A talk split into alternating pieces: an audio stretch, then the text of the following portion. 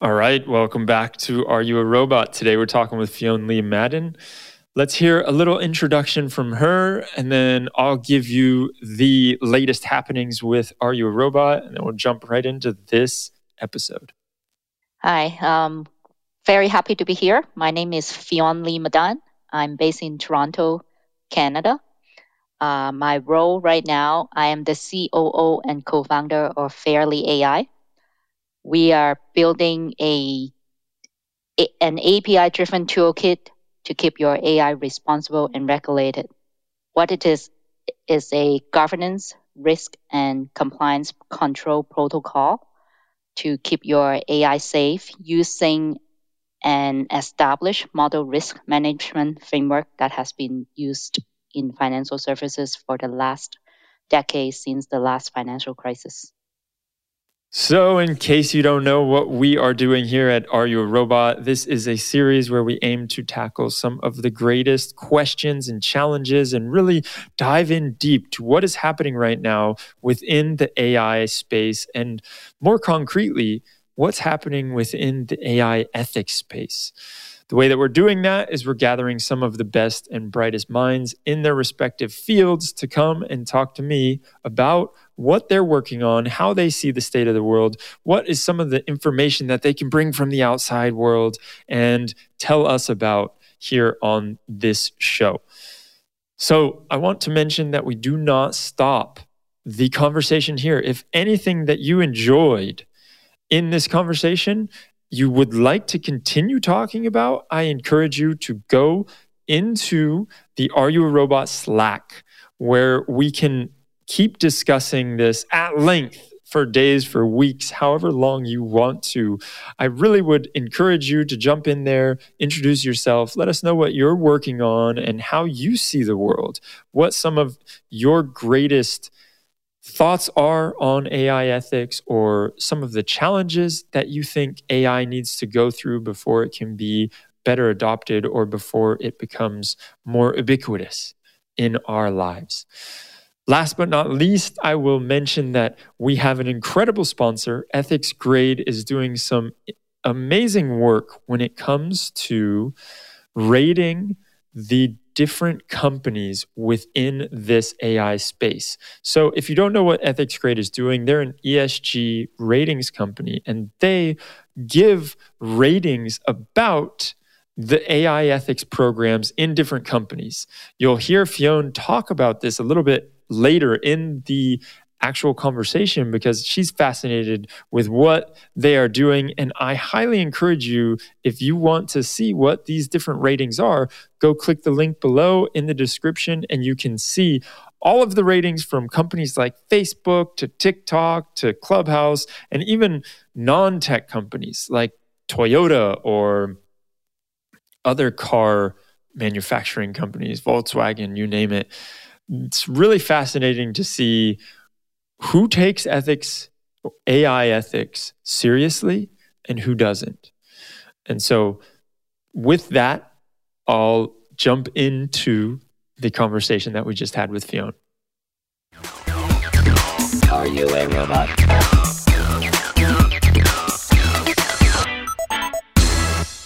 Excellent. Fion, it is a pleasure to have you on this show. I think it would be great to start out by telling people a little bit about your background and how you managed to wind up doing stuff in the AI ecosystem. Yeah, so I started my career 20 years ago, 20 plus years ago, um, building e-commerce platform right before the internet bubble burst in early 2000. Um, it's through that journey where you know I started as a full stack developer, and then I went into consulting um, on client side, working for Fortune 500 companies, and then I eventually joined the e-commerce platform company called ATG. Um, it got acquired by Oracle in 2010 for one billion dollars. Um, and then after that, I started my consulting business, um, doing you know more e-commerce implementation for Fortune 500 clients, as well as really shifting my role into more business strategy, especially around product marketing and product marketing mm-hmm. technology. Mm-hmm. Um, so I've done that for 18 years. Um, honestly, it was time for a shift because e-commerce, when I started, it was considered enterprise 2.0. Um, but right now, like with the cloud and with you know big data and with the advance of AI, the excitement is in the AI world. And we call this like the enterprise 4.0. So enterprise 2.0 mm. was when, you know, web was just coming into mainstream and, you know, all these e-commerce online store gets uh, uh, become popular. And then 3.0 is with the whole cloud movement. And then 4.0 is where we are right now. It's where the action is, you know, AI com- combining with all the data you get with all these big social media platforms, right? The, the, mm-hmm. These the, the the data part and the increasing power in machines, um, the two things together make AI possible, and that's where we are. And I feel like in this chapter of my life, I, I call this a new chapter of my life. I need to do something that is not only exciting for me, but also doing something that is good for the world like honestly, mm. I don't think I need more money at this point. I have run a successful consulting business. So what it is that I'm looking for when I join Fairly as a co-founder is really, you know, something that I can continue to learn from, uh, because you can ne- never stop learning in the technology world. Mm-hmm. Um, but totally. at the same time, it has something that is, you know, meaningful and purposeful, and it's not going to be make money for the sake of making money. Mm-hmm. that's why there's a little depth to it. Yeah, it makes complete sense. So, can you tell us a little bit more about Fairly? Like, what are some use cases, and let's dive into exactly what you're doing. Sure. So, Fairly's idea came from my co-founder, uh, David Van Bruwaene. He's the CEO and co-founder. He had one AI startup uh, under his belt. Um, it got acquired by a company in UK it's through that journey where he really realized there's no oversights on what the data scientists are doing. Um, that startup was using NLP um, to do cyberbullying detection on social media. And as you could imagine, there's a lot of like real ethical issues around a parental control app like that. Um, and none of the data scientists were, you know, really trained on humanities or social science. So as the head data scientist, uh, my co-founder, um, he eventually became the CEO of that company, um, and like you know built a team of 20 data scientists. It's through that journey where he was he started as a practitioner, and he came from an academia world, like he studied at Cornell and Berkeley, in in philosophy and cognitive science, right? So he had all these experiences as an academic in academics, and then become a practicing data scientist and then eventually leading the company as a senior executive. He had a full view from, you know, all the way from the bottom to the up of what needs to be done. And there's certainly gaps um, that needs to be filled, especially from an AI governance uh, perspective. And that's why he started Fairly.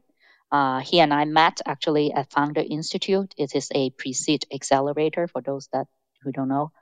So we graduated from Founder Institute in the top 2% out of 4,500 companies around the world. And then with Black Lives Matter, right? Um, so this was last year. We just started the company around April 2020.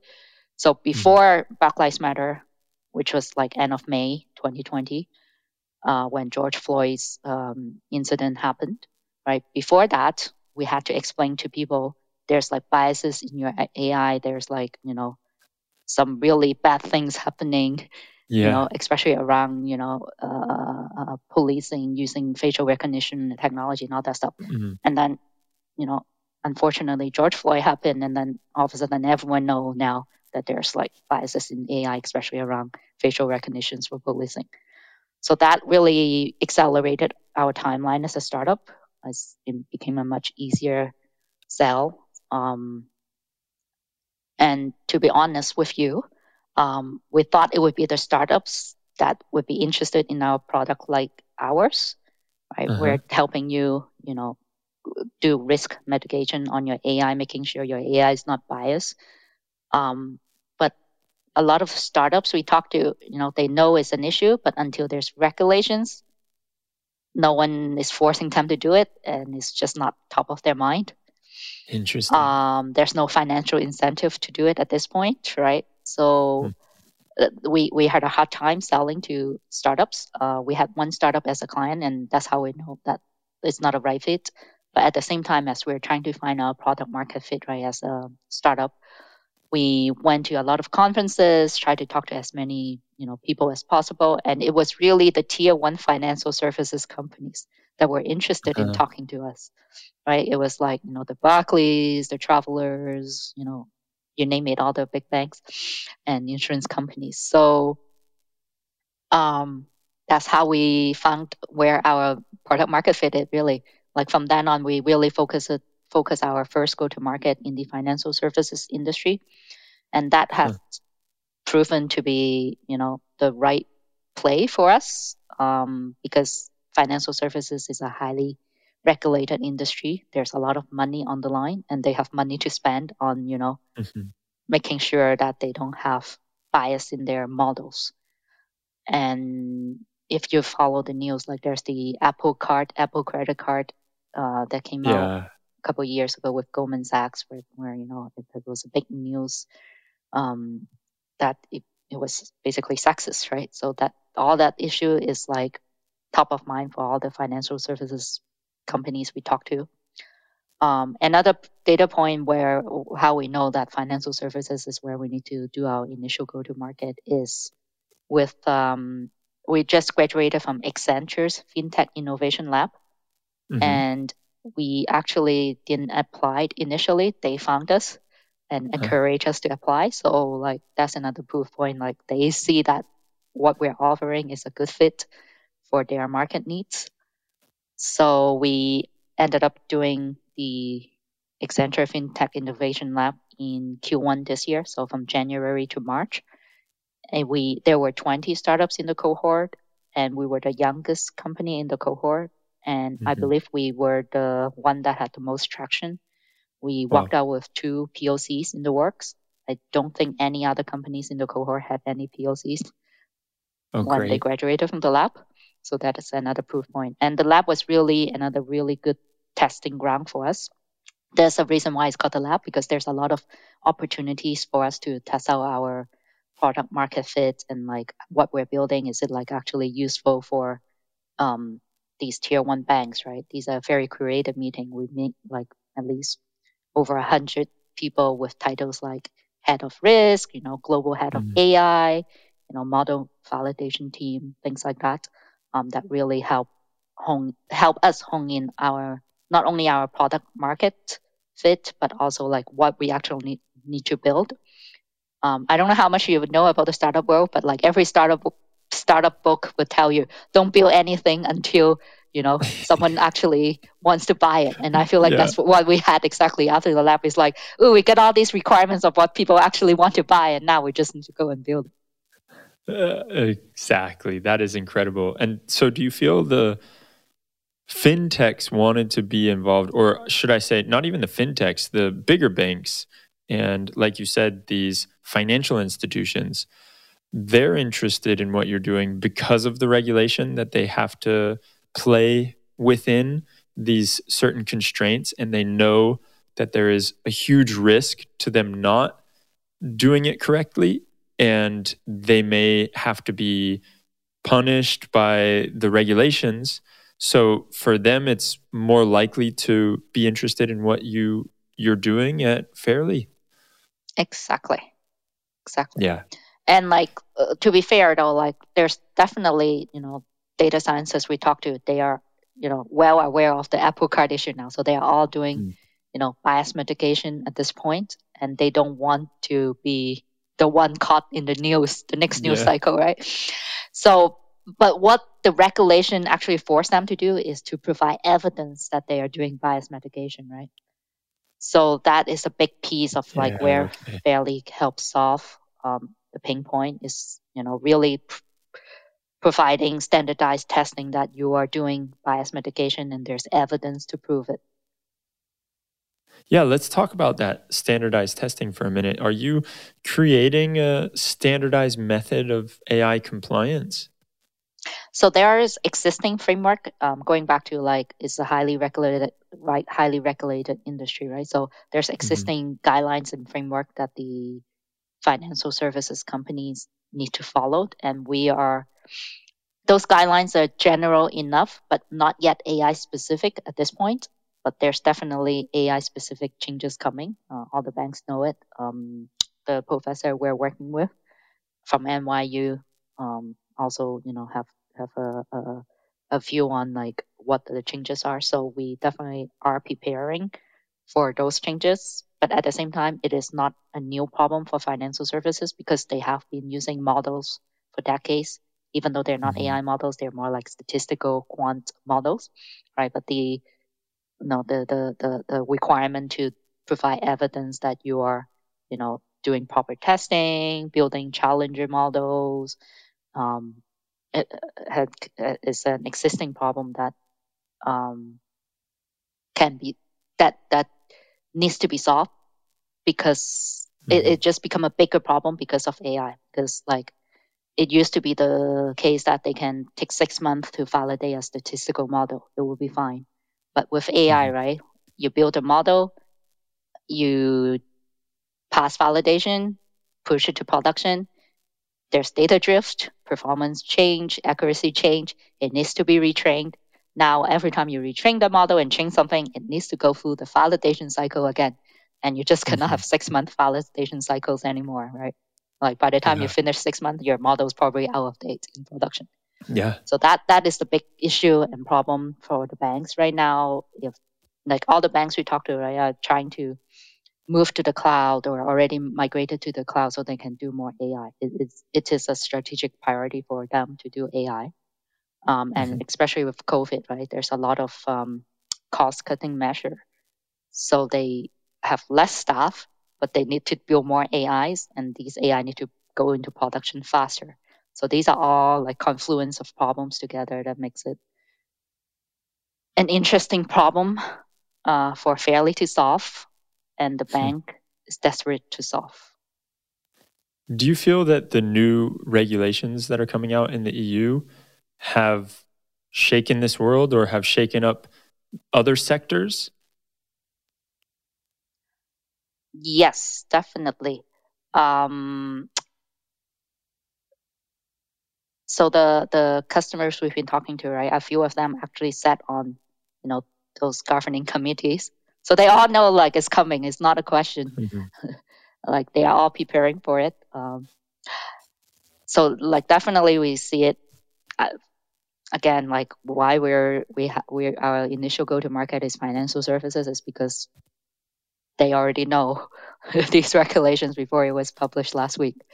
So that's why we're playing there. I think other industries definitely less incentivized to like you know act as quickly as the banks at this moment. Um, there's certainly you know highly relevant um, proposal proposed regulations in the proposals um, for certain industries, especially around the you know apply AI companies that's using social media. I think one of the proposals mm-hmm. that is that you're banning you know, using use of social data to do anything that has to do with like children, basically, right? So I think that would have a huge impact on like a lot of the AI startups that are you know trying to use social data to do uh, mm. to build a product. Yeah, I find it really interesting because you were talking about how when you first went out and you thought that the startups were going to be the ones that would be most interested in this, like building a foundation the right way. And in my mind, I, I could see that rationale. I thought, yeah, of course, it's much easier to start out on the right foot than to go back and try and retroactively fix everything years later. And so, in my opinion, I understood. But when you said, no, they're not interested because they're not incentivized and there's no repercussions.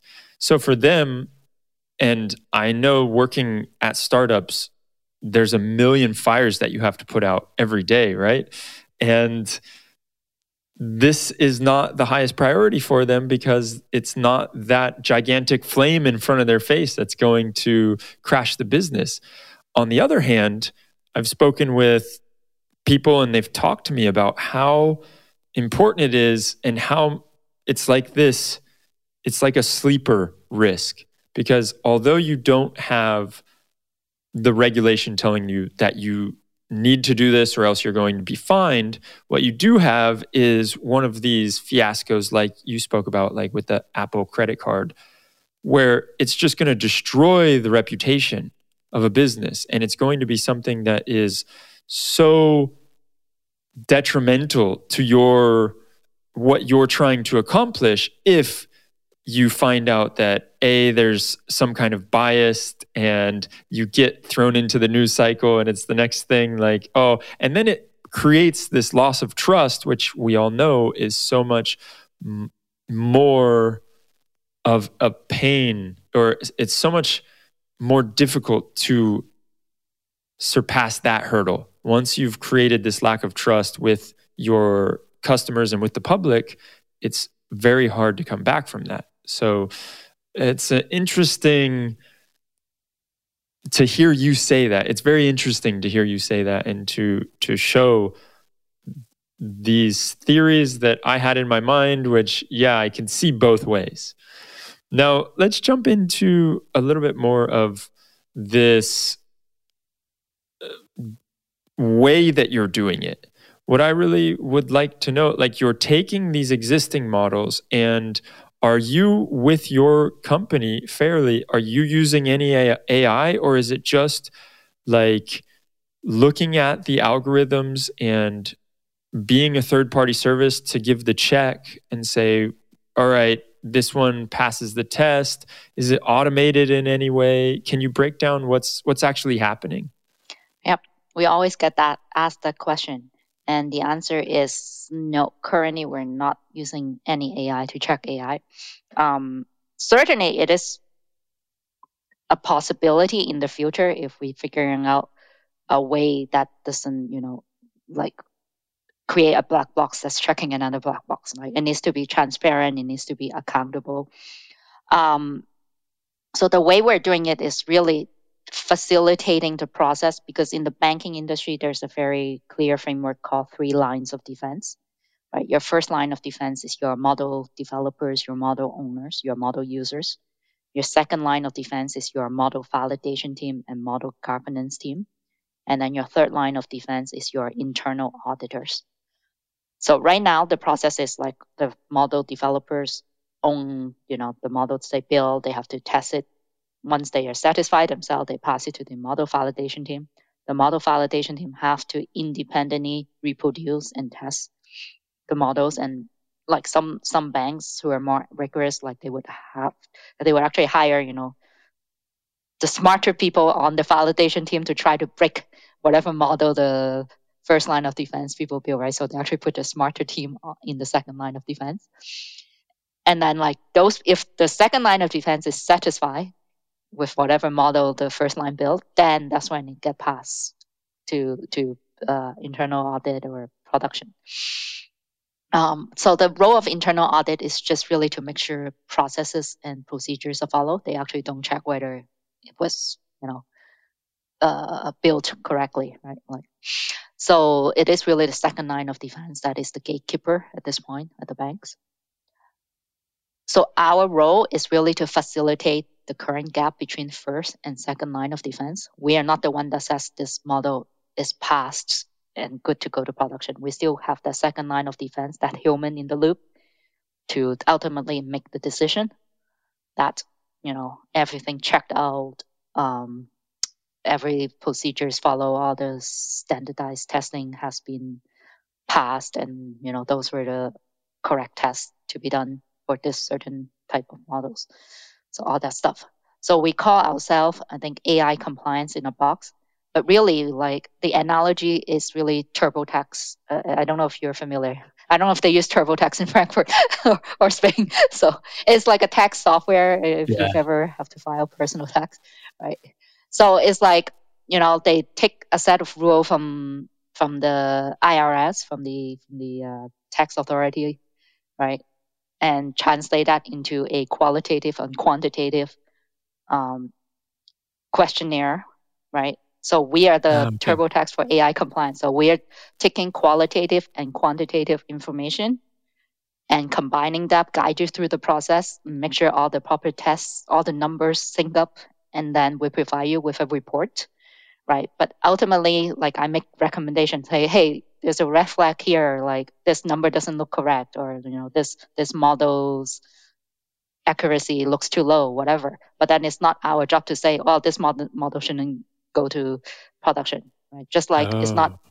the it's not TurboTax job to say, okay, you shouldn't file this tax. I give you the warning that you shouldn't file this tax, but ultimately, if you still want to file your tax and get audited, it's, it's your choice, right? Mm. Okay, I see where you're coming from. That so you're helping guide the practitioners through, and you're giving them the the tools, but you aren't making anything automated, and you also aren't stopping them from doing anything. That's right. Like like we'll give you warnings and label like we'll definitely certain flag hey this section is missing like you haven't done this kind of validation yet um, there are certain things we are we are automating like the standardized testing but it's not using ai statistical analysis so it's very different right um, hmm. so um, so there's that efficiency we're building in for things that can be done transparently. Like we we're not going to give you a black box algorithm and say, hey, you pass, right? That's mm-hmm. just not going to work from the internal auditor's point of view. So, do you think there's a way that companies can develop more ethical algorithms? So, we're actually looking at um, partnering with a field um, uh, uh, um, so in Canada, we have something called Mitacs. It's a government grant that helped you establish research groups with research partnership with uh, universities. So that's where what we're looking at. And one of the professor we are uh, going to work with has a research interest in ethical AI. So there is certainly um, a lot of interest in that field I wouldn't say like it's a very advanced field at this point.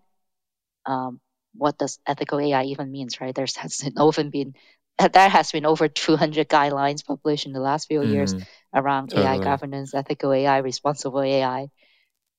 So it is still a very green field. It's like a hot space, I have to say. Like there's, we're certainly not the only startup looking at in this space right now.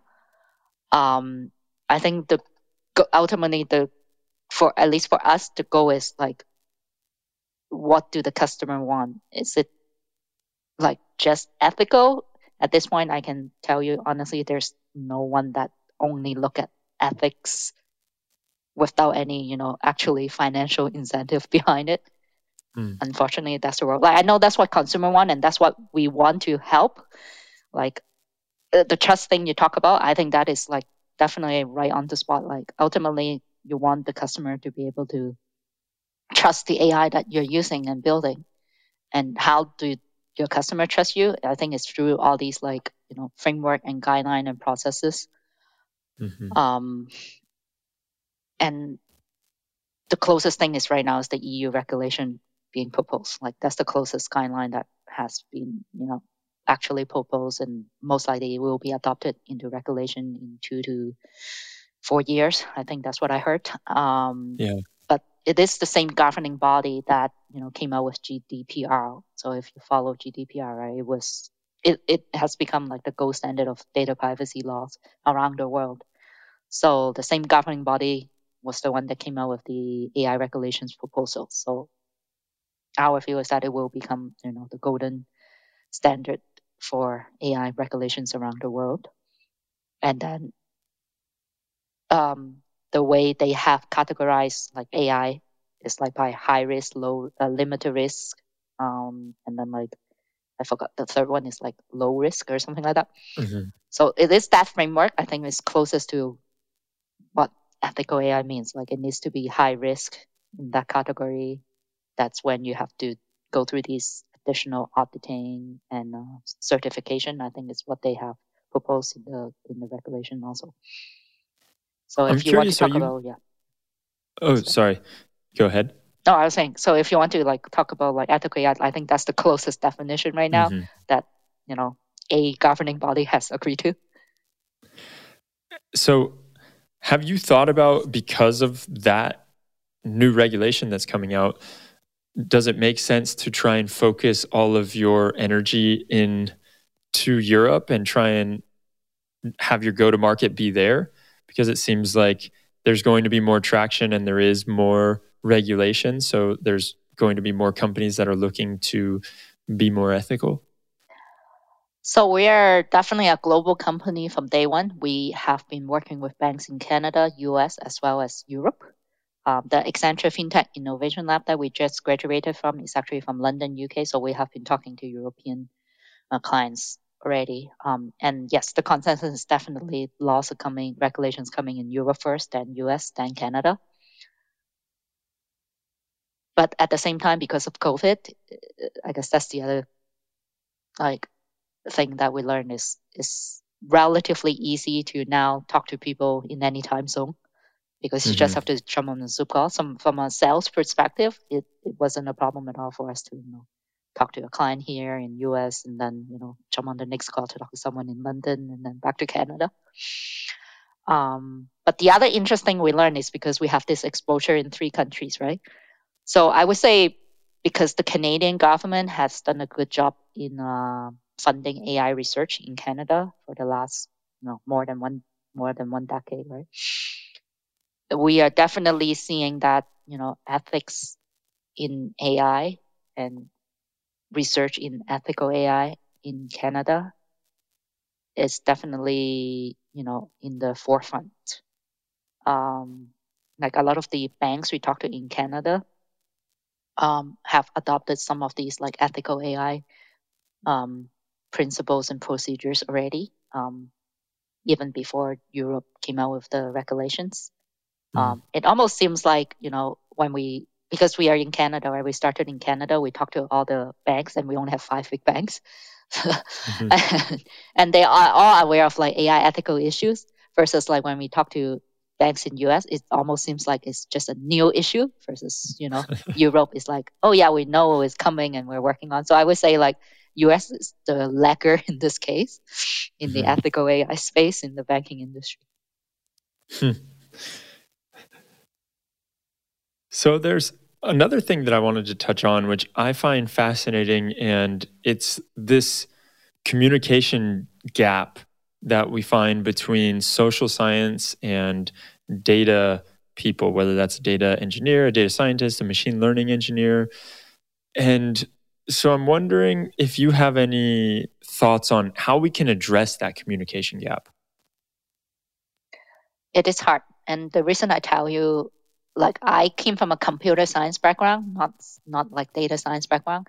And I also find there's a lot of different terminology because my co-founder is the data scientist, right? So when we talk, Mhm. there's a lot of like, even though we're both technical, there's still a gap. So definitely, like when someone that doesn't even study, like had a, a, a technical background um, in social science, like the gap is even bigger and we've seen it. Um, and my co-founder definitely have seen it in his last startup.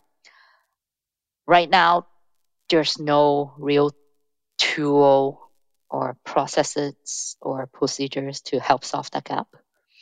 Um, there's a lot of startup that is coming up with tool that you know can explain AI to non-technical, non-specialist um, you know, uh, social scientists, be a social scientist or you know even business decision maker executives who doesn't have a, a data science or technical background, right? Mm. The- yeah. The challenge there is uh, actually twofold.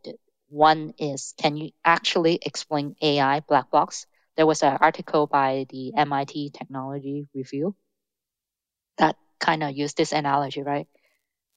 Dogs have like smell that like has the ability to smell that is like 100 times better than human or something like that But can you ever explain how does the dog do that? How can they smell hundred times better than yeah. human? like, and that's what we're trying to do with like all these explainable AI, like you know, you know, talk. It's like, can can a human ever be able to explain how did the AI come up with the prediction hundred times better than a human? Like. Mm I think it's a hard problem to solve. And I know a lot of startups are trying to solve it, but when you really dig down to what explainable AI means right now, a lot of the solution out there is really about um, it's really like a debugging tool, right? Like mm. you go back and use counterfactual analysis, which is like, you know, you replace this variable with that variable and now you see the difference.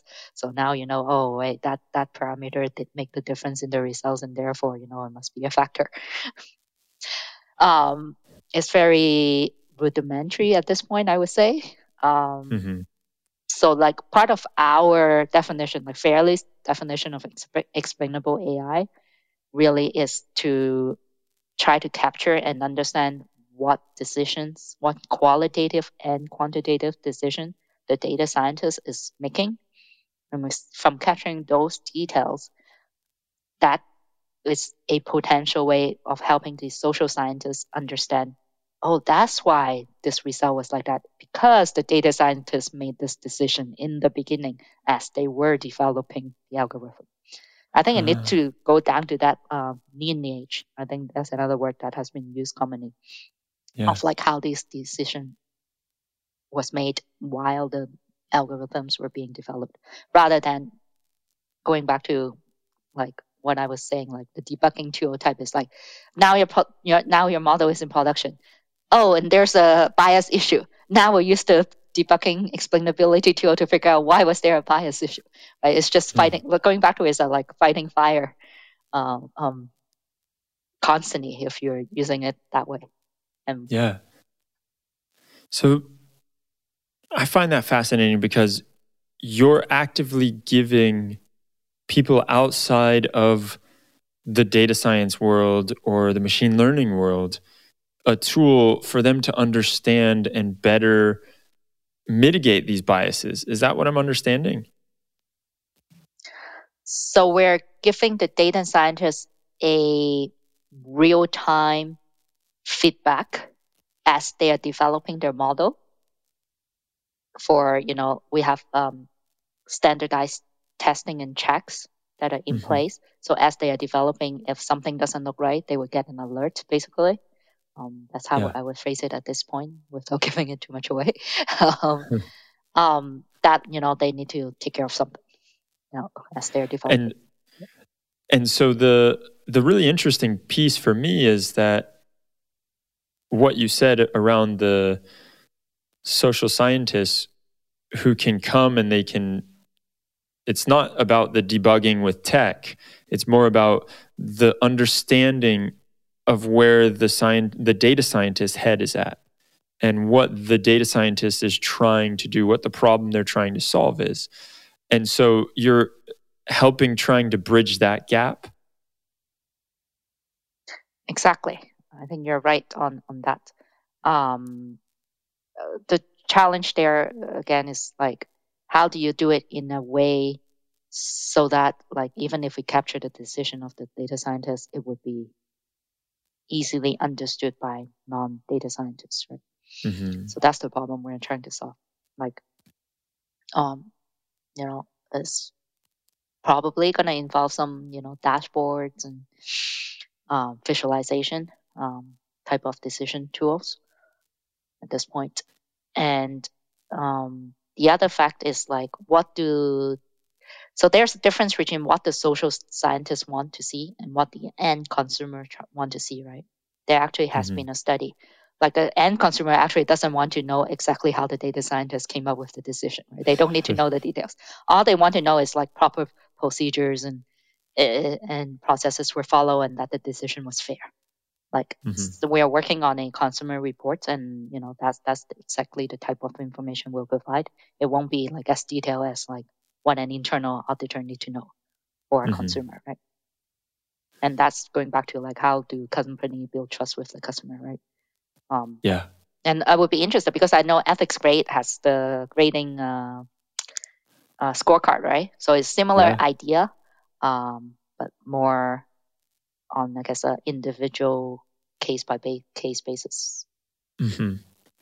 I'm wondering, do you feel that explainability will ever be something that we can properly do? Because as you mentioned, the dog, we know that a dog's sense of smell is much better than humans, but we can't really explain that, nor can we create uh, a human with that kind of sense of smell, or we can't like put it in a bottle, I guess, and and sell it. So, do you feel like explainability is going to be as time goes on and we have more advancements in this field we're going to be able to have something like that where we can say, hey, explainability is like this, or not explainability, but the model can be explained like this? It is an active research area, I can tell you that. And there definitely has been debate in the academic circle whether exactly the question you posed, whether explainable AI can be done, right? If you're right. trying to, you know, have these super power AI algor- algorithm to make decision that human cannot make. And then now you say they have to explain how they made it.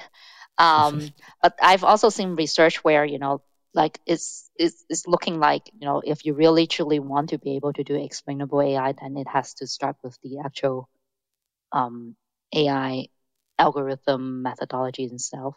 And there has been you know certain type of like neural network can be transformed into more of a linear regression uh, uh, uh, uh, algorithm in the end so that you can explain it that way.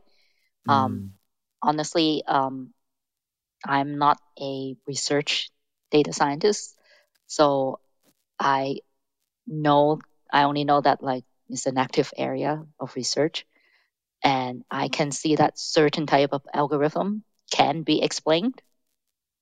Um, but like everything else, there's limitation, right? Once once you have this feature, then there's a limitation on another feature. Mm-hmm. So it would have to be a compromise. Is is what I'm seeing in the right now what's been published. Hmm.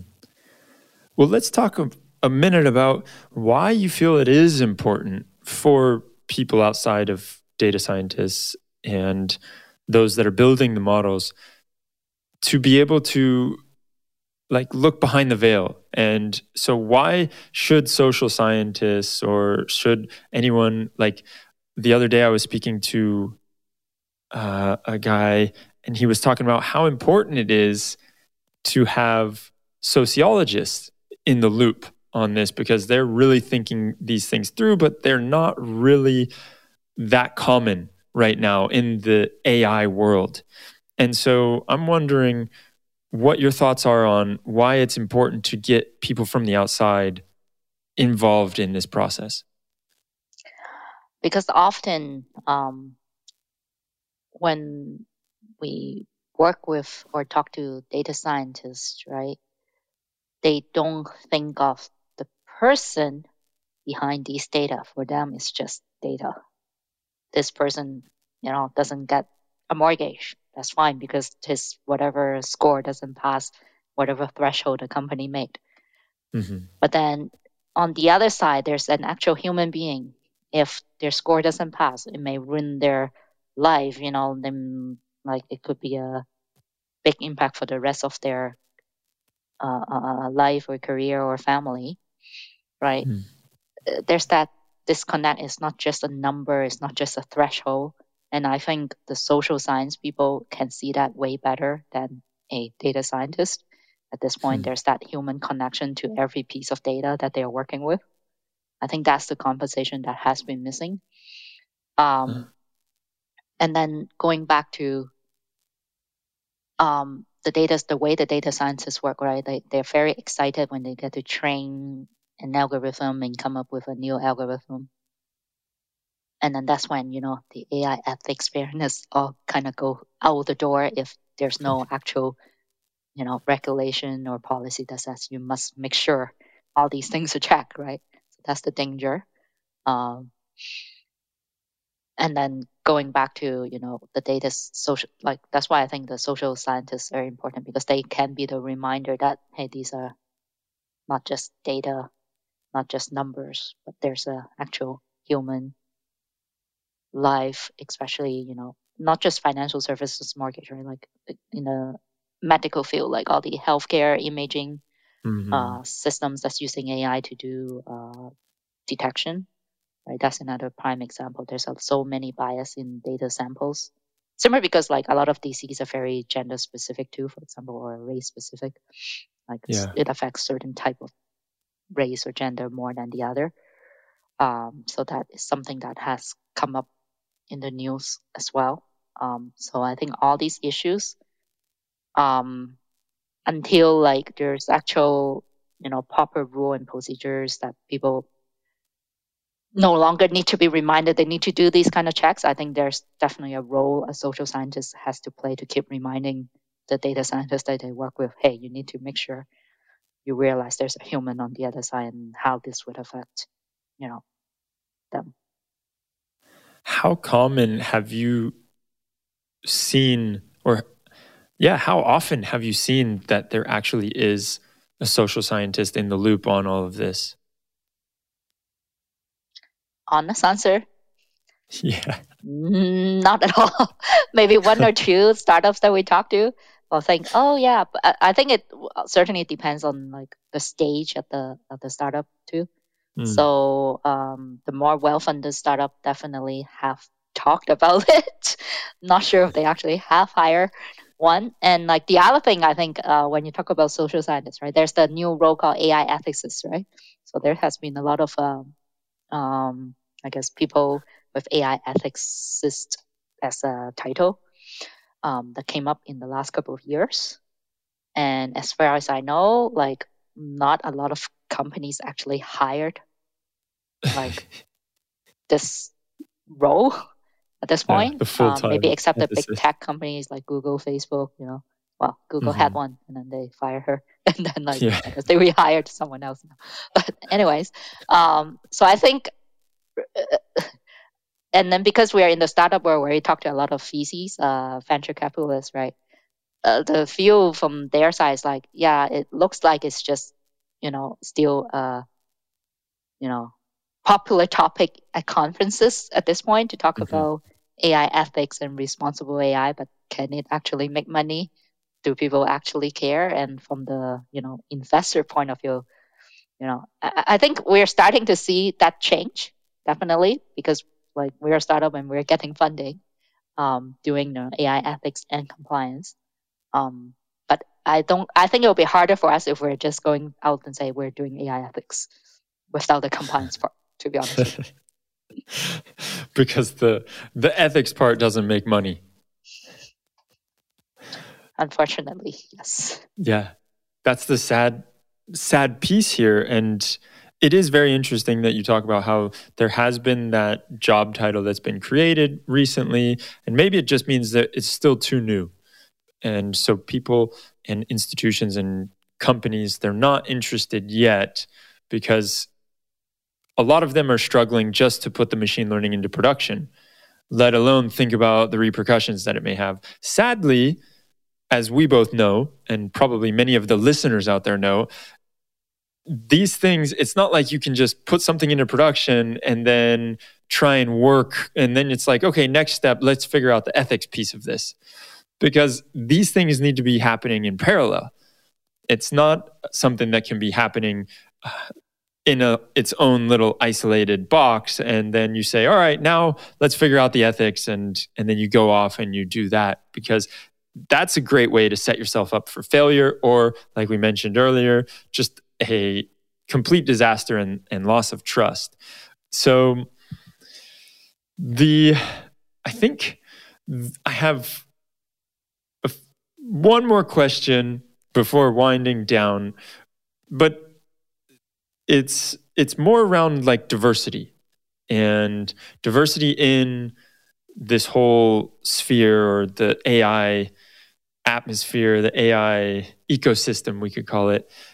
And I know you have some thoughts on it, but are there ways that you feel we could better have this inclusion and see more diversity, whether that's hiring more AI ethicists, hiring more uh, sociologists?